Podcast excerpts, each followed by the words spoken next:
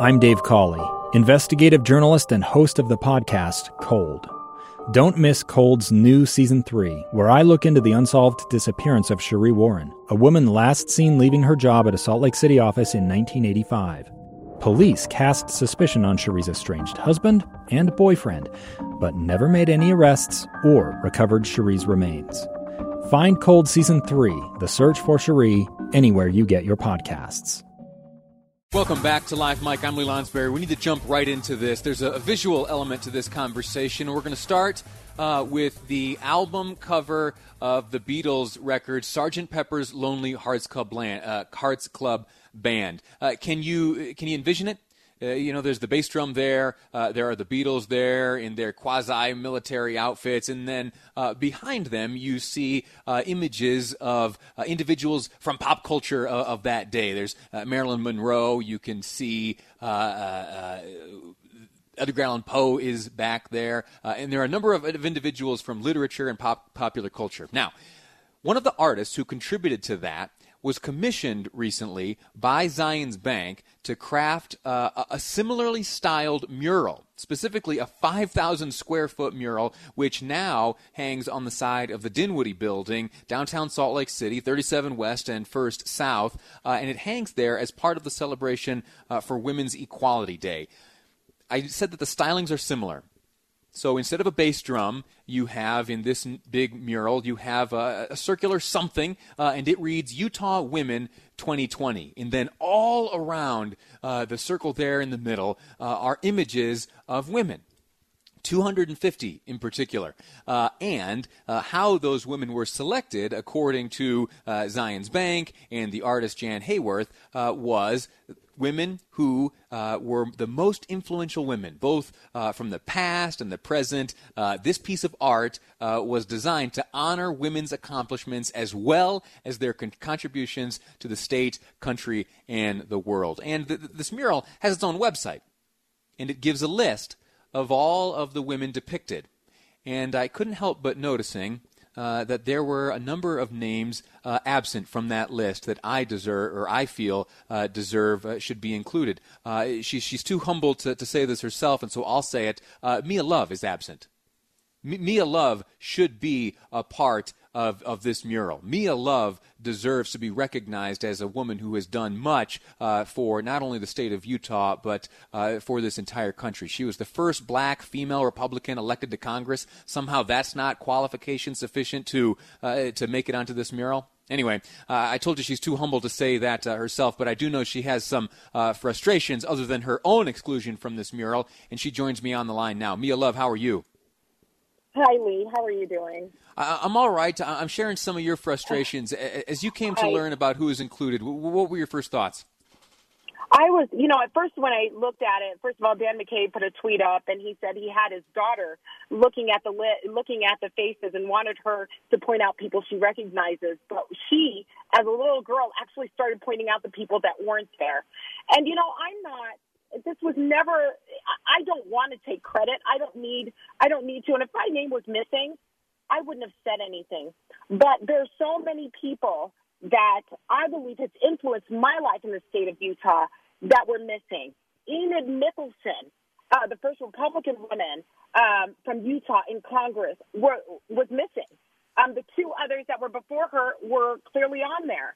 Um, people like Becky Lockhart, can I just tell you, she probably made that made me the most upset. Becky Lockhart is the first uh, female Speaker of the House in the state of Utah. I remember her visiting my office in Washington, and she wouldn't shake my hand because she was sick. She said, I'm sick with something. I don't know what it is, but I have all of these meetings and I need to get through all of it. She ended that visit by having her husband come and get her because she was too sick to fly home. This woman sacrificed and ended up dying before the next session, and that was an oversight. I, I'm so upset about this that there are Republican women that have broken through, shattered through the glass ceiling, sacrificed, got bloodied to be completely erased from our history. It's re- absolutely inappropriate. I reached out to Zions Bank this morning. Zions Bank commissioned this piece of art, and the word I got back was, quote, we acknowledge that many women are not included, uh, but we are proud of the representation of Utah women recognizing their past contributions and pioneers seeking the right to vote and building the state uh, to current contributions in many sectors. Uh, is that enough for you? That's it, it's absolutely okay. It's absolutely crap because you cannot elevate women by burying others. And I know that there's you can't add everybody, and heaven knows how many Utah women have sacrificed to make this great to to make this state amazing. But to leave out people like Deidre Henderson, Becky Lockhart, Enid Mickelsen, Mandy Grant, by the way, that's another person sure. that people really should know about. Um, I, I, would even add Sheri Dew to that list. I, I believe Sheri Dew deserves Sheri a spot Dew. on this list. Sheri Dew. I mean, are we going to erase these women? Neylan McBaine and her mother um, of Better Days 2020 were added on the mural, and they should be. But the person who started Better Days 2020, who envisioned it, who dreamed it up, was completely absent.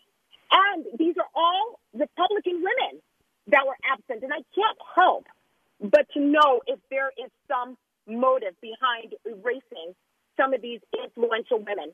And as a mother myself, I don't do these things so I can receive glory or the benefits from it.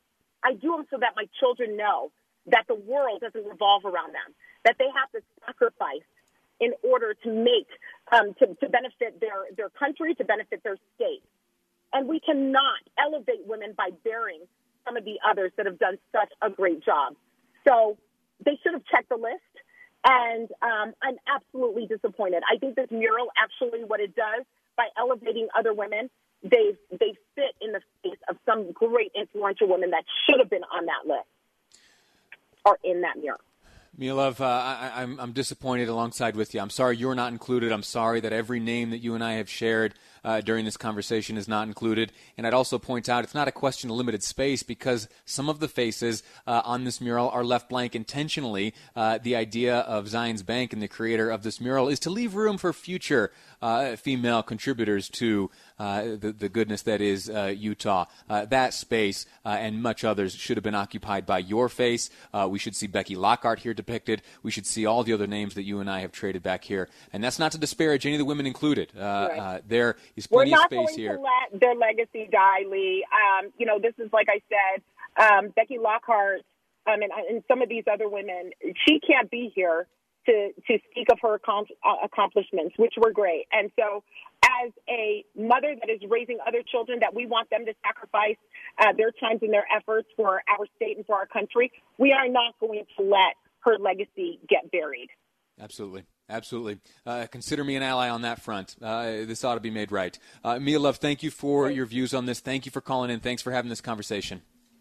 Thanks, Lee. Appreciate it. All righty. We're going to take a break right now. You have any thoughts on this? Are you aware of this mural? 57500. That's the Utah Community Credit Union text line. 57500. Share with me your thoughts. There is a clear trend uh, amongst those names that were included and those which were excluded. And it smells political to me.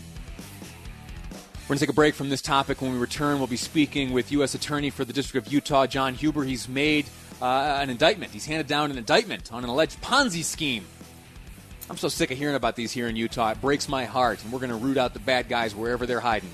John Huber, my guest next on Live Mic. I'm Lee Lonsberry, and this is KSL News Radio. I'm Dave Cawley, investigative journalist and host of the podcast Cold. Don't miss Cold's new season three, where I look into the unsolved disappearance of Cherie Warren, a woman last seen leaving her job at a Salt Lake City office in 1985. Police cast suspicion on Cherie's estranged husband and boyfriend, but never made any arrests or recovered Cherie's remains.